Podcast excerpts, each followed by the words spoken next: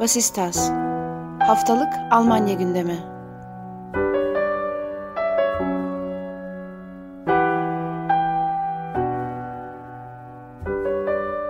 Herkese merhaba. Dünya Podcast'te ve Vasistas'ın yeni bölümüne, 18. bölümüne hoş geldiniz. Ben Akın Art, Ali Sözen'le birlikte bu haftada sizler için Almanya'nın gündemini değerlendireceğiz. Gündemdeki iki önemli gelişmeyi tartışacağız bugün. Bunlardan bir tanesi hemen programı kaydettiğimiz gün 27 Mart tarihinde gerçekleşen Saarland Eyalet Meclisi seçimleri. Bir diğeri de geçen hafta Habeck'in ziyareti özelinde bir miktar değindiğimiz fakat bu programda değerlendireceğimiz Almanya'nın enerji politikaları olacak. Esas gündemlerimize geçmeden önce her zaman olduğu gibi haber bültenimiz. Saarland yeni eyalet parlamentosunu seçti. Saarland'da düzenlenen eyalet parlamentosu seçimlerinin kazananı Sosyal Demokrat Parti SPD oldu.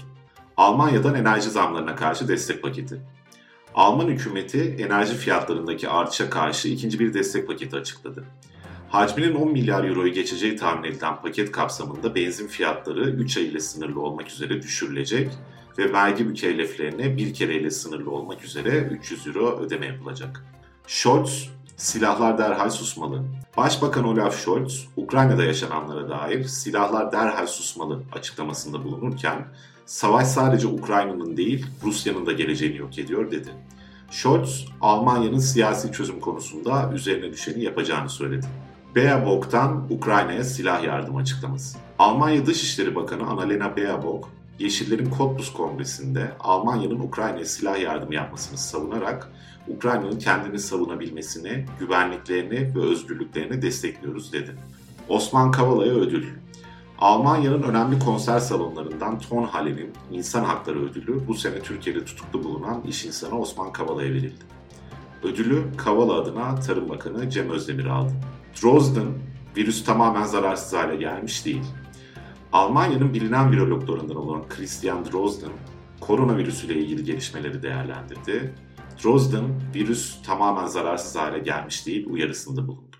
Evet, istiyorsan bültenin ardından ilk gündemimizle başlayalım Ali. Saarland Eyalet Parlamentosu seçimleri sona erdi. Sonuçlar gelmeye başladı. Aşağı yukarı kesin artık. SPD'nin birinci parti çıktığını görüyoruz. Bültende de aktardığımız gibi. Saarland aslında Almanya'nın görece küçük çok da önemsenen eyaletlerinden biri değil. Fakat biz yine de bu seçimin bir önem teşkil ettiğini düşünerek kısa da olsa üzerine konuşmak istedik. Bu seçimlerin nasıl bir önemi var ve sonuçları nasıl değerlendirmek lazım sence diye sormuş olayım. Saarland evet sen de e, bahsettin zaten Almanya'nın eyaletleri arasında şehir eyaleti olmayan en küçük eyaleti. Dolayısıyla çok aslında kendi başına kendinden menkul bir önemi olduğunu bu seçimlerin söylemesi güç. Ancak bu sene yapılacak diğer eyalet seçimlerine özellikle Kuzey Ren-Vesfalya eyaletinde yapılacak seçimler için bize bir ön bilgi verdi. Bir de tabii ki trafik lambası koalisyonu içinde bir sınav oldu diyelim. Geçen sene yapılan genel seçimden bu yana ki performansının da biraz daha gözlenebildiği,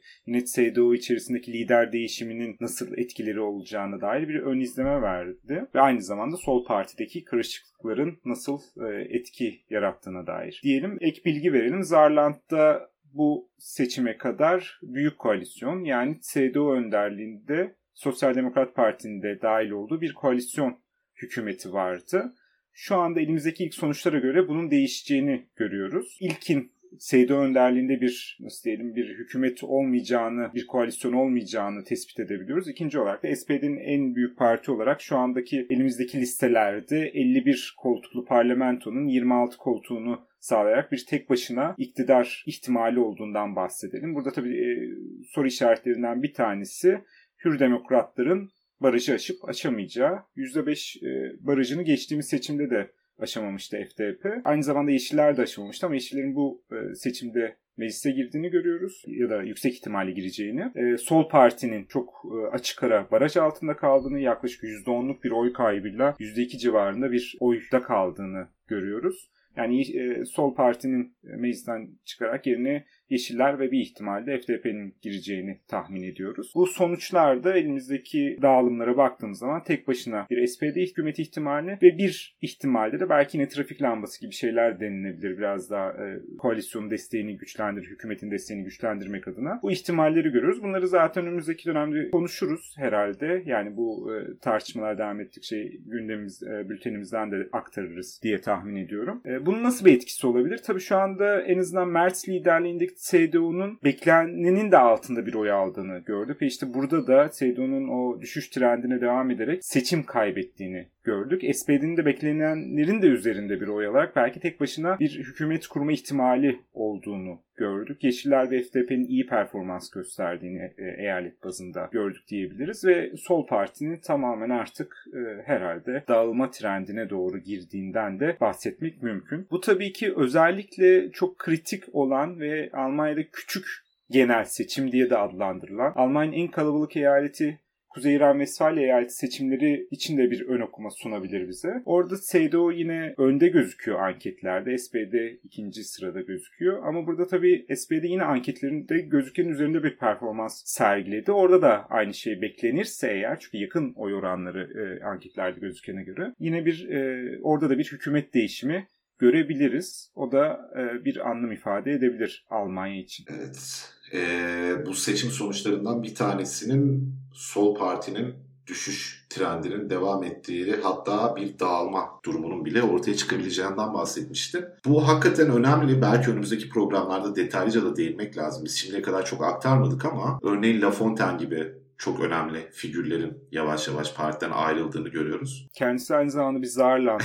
Belki onun da ayrılması e, olabilir. Yani çok da e, Linke tarihinde önemli figürlerden bir tanesi. Hatta son zamanlarda belki o kadar öne çıkan önemli bir figür değildi ama bir eğilimi temsil ettiğini de söylemek mümkün. La Fontaine'in Linke içerisinde, Sol Parti içerisinde. Belki önümüzdeki programların birinde Sol Parti'yi detaylıca hem tarihiyle hem yeni gelişmeler etrafında ele alabiliriz deyip böyle bir ek yapmış olayım. Ve istiyorsan öbür gündemimize geçelim. Birkaç program önce Almanya'nın değişen dış politikasından konuşmuştuk. Dış politika dediğimiz şey pek çok faktörden etkilenir. Bir kısmıyla daha dolaylı olarak e, etkileşim ilişkisi kurar. Bir kısmıyla daha doğrudan etkilenir bir kısmında. Enerji politikaları da dış politikayı neredeyse doğrudan etkileyen bir konu başlığı. Bu Ukrayna-Rusya savaşının ardından Rusya'nın Ukrayna işgalinin ardından iki gündemde değişme gördük. Bunlardan bir tanesi savunma konseptinin ve savunma politikasının tarihsel bir kırılma sayılabilecek düzeyde değişmesi olmuştu Almanya'nın. Bir diğeri de enerji politikaları aslında ve bu enerji politikalarının da çok uzun bir süreden beri sürdüğünü ve aslında Sovyetler Birliği'nin çökmesinin ardından özellikle iki ülkeyi birbirine bağlamak, yakınlaştırmak, bir tür karşılıklı bağımlılık ilişkisinin herkesin hayrına olacağı varsayımıyla kurulan bir dizi ilişki vardı. Fakat bunlar bıçak gibi kesildi. Geçen haftaki programda Habey'in Katar'a gidişine değinmiştik. Sadece aktarmıştık ama bu programda istiyorum ki detaylarıyla nasıl bir enerji politikasına doğru yöneliyor onu konuşalım e, yeni hükümet. Çünkü çok fazla soru işareti var. Bir tanesi örneğin bu yeni durumla birlikte Rusya'dan gelen enerjinin kısılması adına kömür enerjisine daha fazla önem verilmesi, bu doğrultuda daha fazla tüketime gidilmesi gibi taktiklerin izlenmesi söz konusu. Fakat içinde yeşillerin de olduğu bir koalisyondan söz ediyoruz vesaire. Evet pek çok soru işareti var. İlk soruyu sormuş olayım genel bir soru olarak. Almanya'nın enerji politikasında nasıl değişimler orta ve uzun vadede beklememiz lazım sence? Ben şöyle düşünüyorum. Almanya'nın önünde şu anda iki engel bulunuyor. Yani çözmesi gereken iki büyük sorun bulunuyor. Biraz çözüm ihtimalleri de bu iki sorun üzerine dönüyor diyeyim. E, ilki özellikle Rusya'dan bahsettiğin anlamda enerji anlamında bağımsızlığın alınması diyelim ya da Rusya bağımlılığın azaltılması ve e, Rusya ile belki orta vadede tamamen enerji ithalatının, Rusya'nın enerji ithalatının önüne geçilmesi. İlk sorun bu. İkinci sorun zaten Yeşillerin de içinde bulunduğu bir hükümet olduğu için ve aynı zamanda Almanya'nın e, diğer partilerin de destek verdiği bir plan programı olduğu için temel olarak yenilenebilir enerjiyi geçiş hedefi var Almanya'nın. Yani bir yandan olabildiğince kısa vadede Rusya'dan kopmak. İkinci olarak da bunu yaparken de orta vadedeki hedefleri yenilenebilir enerjiye çekmek. Tabii ki Almanya büyük bir ülke. Ee, özellikle enerji konusunda her, e, Avrupa'nın en büyük tedarikçisi. Buradaki Almanya'nın rol oynadığı, başrol oynadığı bir takım görüşmeler yapılıyor. Bunlar bazı bazı Avrupa Birliği e, altında yürüyor. Bazı bazı Almanya kendisi bu konuda önce olup birebir anlaşmalar yapabiliyor. Burada önem kazanacak tabii ilk etapta doğalgazın tamamen ihtiyacın ortadan kalkacağını düşünmemiz pek mümkün değil. Önem kazanacak bir Güney Gaz Koridoru dediğimiz Avrupa Birliği'nin de uzun yıllardır destek de verdiği çeşitli kredilerle e, Trans Anadolu doğalgaz boru hattı ve Trans Adriyatik doğalgaz boru hattının Azerbaycan gazını bir şekilde e, İtalya'ya getiren, İtalya'ya kadar getiren bir e, Güney Gaz Koridoru'ndan bahsediyoruz. Bunun önem kazanması olası. Bu sebeple zaten çok kısa süre içerisinde Scholz de Türkiye'de bir takım temaslarda bulundu. Muhtemelen bu konuda gündeme geldi. Belki oradaki gaz e, aktarılan gaz hacminin arttırılması gündeme gelmiş olabilir. Bu kısa vadede yapılacak bir e, hamledir herhalde. Bir de diğer yandan daha önce de bahsettiğimiz sıvılaştırılmış da doğalgaz e, LNG diye kısaltılan sıvılaştırılmış doğalgaz ithalatı da olacak Almanya'ya. Bunun için e, Amerika Birleşik Devletleri'nin bir teklifi oldu. Bu konuda ucuz bir şekilde kısa vadede Almanya sıvılaştırılmış doğalgazın tedarik edilebileceğinden bahsetti. Tabi onun avantajı onun için ekstra bir boru hattına ihtiyacınız olmuyor. Tankerlerle bir şekilde taşıyabiliyorsunuz ve bunları bir takım rafinerilerde işleyebiliyorsunuz. Bunun için Almanya'da yeterli sayıda tesis kapasitesinin olmadığı biliniyor. Bunun için bir takım planlar var. İki yeni e, sıvılaştırılmış doğalgaz terminalinin yapılması e, yönünde bir takım planlar var. Diğer yandan e, yüzen terminaller projeleri var. Kısa vadede bunlar herhalde önümüzdeki sene içerisinde bitecektir. Bu da e, Habe'in söylediğine göre önümüzdeki yıl ortalarına kadar Rusya'dan bağımlının ya, ya, ya da gaz tedarikinin ve enerji tedarikinin aynı zamanda kömür enerjisinde de çok ciddi bir Rusya'ya bağımlılığı var Almanya'nın. Bunların tamamen ortadan kaldırılarak dediğim gibi e, başka ülkelerden doğal gaz ya da sıvılaştırılmış doğal gaz ithalatının yapılması. Bu konuda tabii muhakkak ki Türkiye'de önem kazanacak. Orada başka projeler de var. Özellikle e, takip edenler belki hatırlayacaktır. E, East Med e, doğalgaz boru hattı projesi vardı. Bu da İsrail gazının Kıbrıs Güney Kıbrıs ve Yunanistan üzerinden Avrupa'ya tedarikini öngören bir projeydi.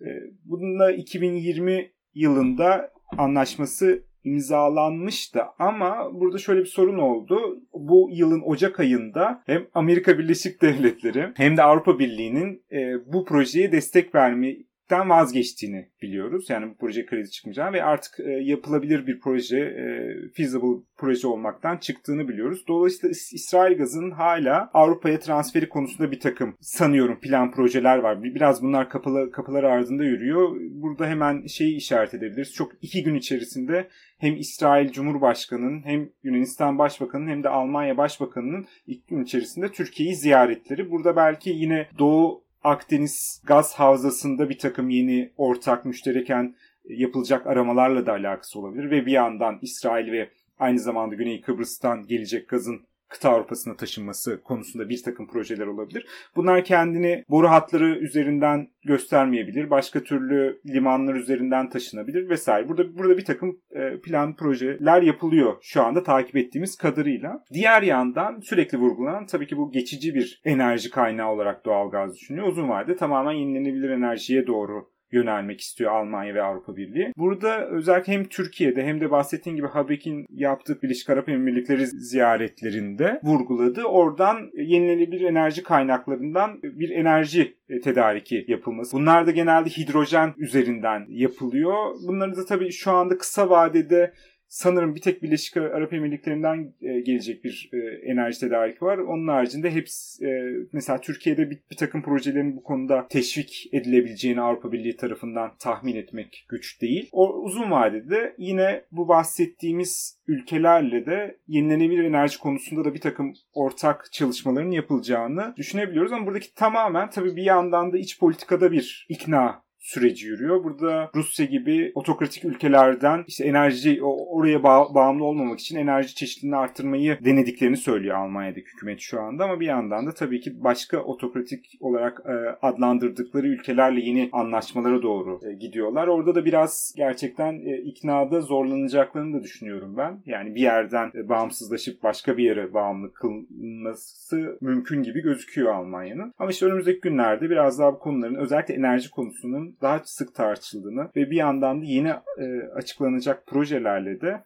biraz daha somutlaştığını göreceğiz. Bununla ilgili bir soru sormuş olayım ben. Sen aslında kamuoyunu ikna etme konusunda zorluk çıkarabilecek bir takım politik tutarsızlıklara işaret ettin. Ee, şey doğru yani otoriter rejimler olması hem Birleşik Arap Emirlikleri'nin hem Katar'ın bunlar doğru. Bunun yanı sıra şöyle bir kriz daha var sanki. Hem tarihsel sebeplerle hem de Orta Doğu politikası sebebiyle Almanya'nın İsrail'e özel bir desteği ve İsrail konusunda özel bir hassasiyeti var. Bunu hepimiz biliyoruz. Her programda da sık sık dile getirmemiz gerekiyor. Katar'ın Orta Doğu'daki namına baktığımızda da bildiğiniz gibi 4-5 sene kadar önce diğer körfez ülkeleri tarafından Müslüman kardeşleri desteklediği, doğrudan finanse ettiği konusuyla bir izolasyona maruz kalmıştı. Böyle bir namı var Katar'ın ve Müslüman kardeşlerin Filistin kolu olarak farz edebileceğimiz Hamas'a da ciddi bir desteği olduğu söyleniyor. Dolayısıyla Filistin'de Almanya için terörist kategorisinde değerlendirilebilecek bir takım grupları finanse eden bir devlet Katar.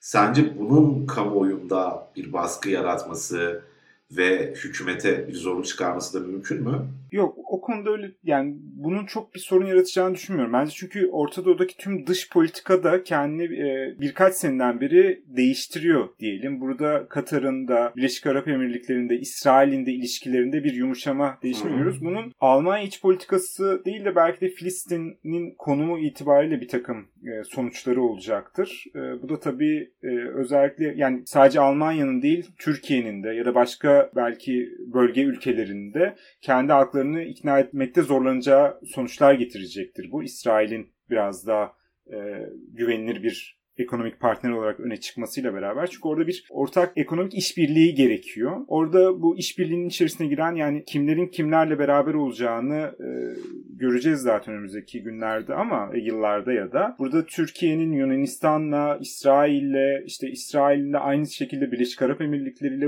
ve Almanya'yla, Batı'yla, Avrupa'yla vesaire toptan bir beraber çalışma öngörmek bence e, mümkün. Dolayısıyla bunun bunun sanki hesapları yapıldı gibi. E, buradan bir çok ciddi bir sorun çıkacağını düşünmüyorum. Yani özellikle Katar'ın da yumuşaması bu, bu belki işte e, Filistin ve Hamas'a nihayetinde kötü etkileri olabilir. Belki orada İsrail'le bir e, denge politikası izlenebilir ama sanki bunu, bu, bunu ya benim baktığım yerden hı hı. E, bunu biraz daha çözdüler gibi geliyor kendi aralarında. Çünkü ortada bir plan var, bir enerji planı var e, ve bu plan sanıyorum birçok ülke için çok kritik bir plan. Bunun için bazı şeylerden her ülkede bazı dış politikadaki ilkelerinden vazgeçmek durumunda kalıyor. Bir uzlaşı ortaya çıkıyor gibi gözlemleyebiliriz Rusya'nın karşısında. işte Suriye'nin ve belki de Orta Vadide belki Mısır'ın da olabilir.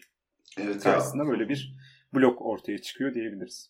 Evet Orta Doğu'da özellikle Körfez bölgesindeki dengelerin de zaten bir süredir değiştiğini gözlemliyoruz ama işin bu tarafından da bakalım diye şey yapmış olayım, sormuş olayım. Bu arada bu bahsettiğim Körfez krizinde de aslında ortaya çıkmıştı. Almanya'nın Katar'la ciddi ekonomik ilişkileri zaten uzun bir süredir var. Bu enerji konusunda olmasa da. Ve bu krizde de yani Suudi Arabistan'ın başını çektiği diğer Körfez ülkeleriyle Katar arasında yaşanan krizde de Almanya biraz daha Katar'a meyleder bir vaziyette durmuştu diyelim amiyane tabiriyle. Diğer bölge ülkelerinin e, kışkırtmalarına çok kapılmamıştı. Bu süreçte de bu ilişkilerin artık daha da başka bir boyutta daha da kuvvetlendiğini göreceğiz muhtemelen. Şimdi bir diğer alakalı sayılabilecek soru ve son soru olsun bu program üzerinde benden yana en azından. Bunun Türkiye ile Almanya ilişkilerine sence nasıl olası etkileri olacaktır? Ee, enerji politikasının değişmesi konusunda da bahsetmeye Hı-hı. çalışmıştım. Yani bu Almanya Türkiye'yi konumladığı yerin tamamen değişmesi yani ve o oradaki e, şu an Türkiye'deki hükümeti zaman zaman otoriter rejim olarak adlandırmaları ve buna net karşı çıkışlarından vesaire bundan bahsediyor. Bunun dilinin biz medyada artık değişmeye başladığını, nihayetinde Erdoğan bir Putin değilden başlayarak işte Türkiye'deki seçimlerin adil olduğundan vesaire o oraya ufak ufak övgülerin başladığını görüyoruz. Burada e, tabii biraz biraz değil tamamen çıkar odaklı bir bakış açısı var. Bu biraz Avrupa Birliği'nin kendini koyduğu yerde biz demokratik hükümetleri destekleyeceğiz ve onlarla bir e, kamp kuracağız düşüncesinde de başka bir biraz önce bahsetmeye çalıştığım şeylerden bir tanesi de buydu aslında Birleşik Arap Emirlikleri ve Katar özelinde de. Onların yanında tabii Türkiye'yi daha iyi bir yere koyma ve orada daha iyi ve sıkı ilişkiler geliştirme gibi bir gelecek bekliyor ve aynı zamanda belki Avrupa Birliği üzerinden fonlanan bir takım enerji e, girişimlerinin de teşviklerin e, teşviklerin de ortaya çıkacağını hayal etmesi güç değil. Mesela bu şu anda Türkiye'de de tabii ki öngörülebilir bir zamanda seçimlerin olması olmasını bekliyoruz. Burada ki dengeleri de biraz değiştirebilir Almanya'nın Avrupa Birliği'nin bakış açısı. Belki burada yine karşılıklı e, adımlar atılabilir e, Erdoğan hükümeti tarafından işte biraz daha batılı gösteren ya da Avrupalı değerleri e, tırnak içerisinde yakın gösteren bir takım aslında imaj faaliyetleri yürütülecektir gibi tahmin ediyorum ben ve buradan da yine Almanya özelinde ve Avrupa Birliği özelinde de Türkiye'yi güvenilir yakın partner olarak tekrardan e, ilişkilerin iyileştirileceğini düşünüyorum. Yani bunu aynı zamanda sadece Almanya özelinde değil işte Hollanda Başbakanı'nın Türkiye'yi ziyareti de benzer yerleri işaret ediyor. Burada bir iyileşme göreceğiz muhtemelen. Karşılıklı bir takım adımlar da diplomatik ilişkilerin geliştirilmesine yönelik bir takım adımlar da göreceğiz. Bunu çok şaşırtıcı bir iki ihtimalde doğurabilir. Onları yani hem Avrupa Birliği tarafından hem Türkiye tarafından. Onları önümüzdeki günlerde daha net takip ediyor oluruz zaten ama bir para, Türkiye'ye bakış açısında da bir paradigma değişimini özellikle hükümetin açıklamalarından ve aynı zamanda medyanın yazım dilinden ben okuyabiliyorum şu anda ve bu gitgide e, Türkiye'yi tekrardan belki 2010'ların e, başındaki e, pozisyona getirecektir gibi gözüküyor. Genel olarak Batı basınında zaten bu dilin ve konumlandırmanın bir miktar değiştiğini görüyoruz. Türkiye'nin bir NATO partneri olduğu örneğin Amerikan ve İngiliz basınında diyelim daha yüksek sesle dillendirilir oldu bir süredir. Alman basınında da Ali'nin altını çizdiği nokta önemli. Bir takım hazırlıklar var. Tabii ki bu hazırlıklar derken birileri düğmeye basıyor ve böyle oluyor gibi değil. Fakat konumlandırdıkları yer değişmeye başlayınca dil de doğal olarak değişmeye başlıyor. Bunu belirtmiş olalım. Benim aktaracaklarım bu kadar. Senin eklemek istediğin bir şey var mı? Yoksa senden her zaman olduğu gibi mail adresimizi hatırlatmanı evet, rica edeceğim. aktarayım. vasistas.outlook.de Oraya önerilerinizi, görüşlerinizi her zaman bekliyoruz. Dikkate almaya çalışıyoruz. O zaman önümüzdeki hafta görüşmek üzere diyelim. Hoşçakalın.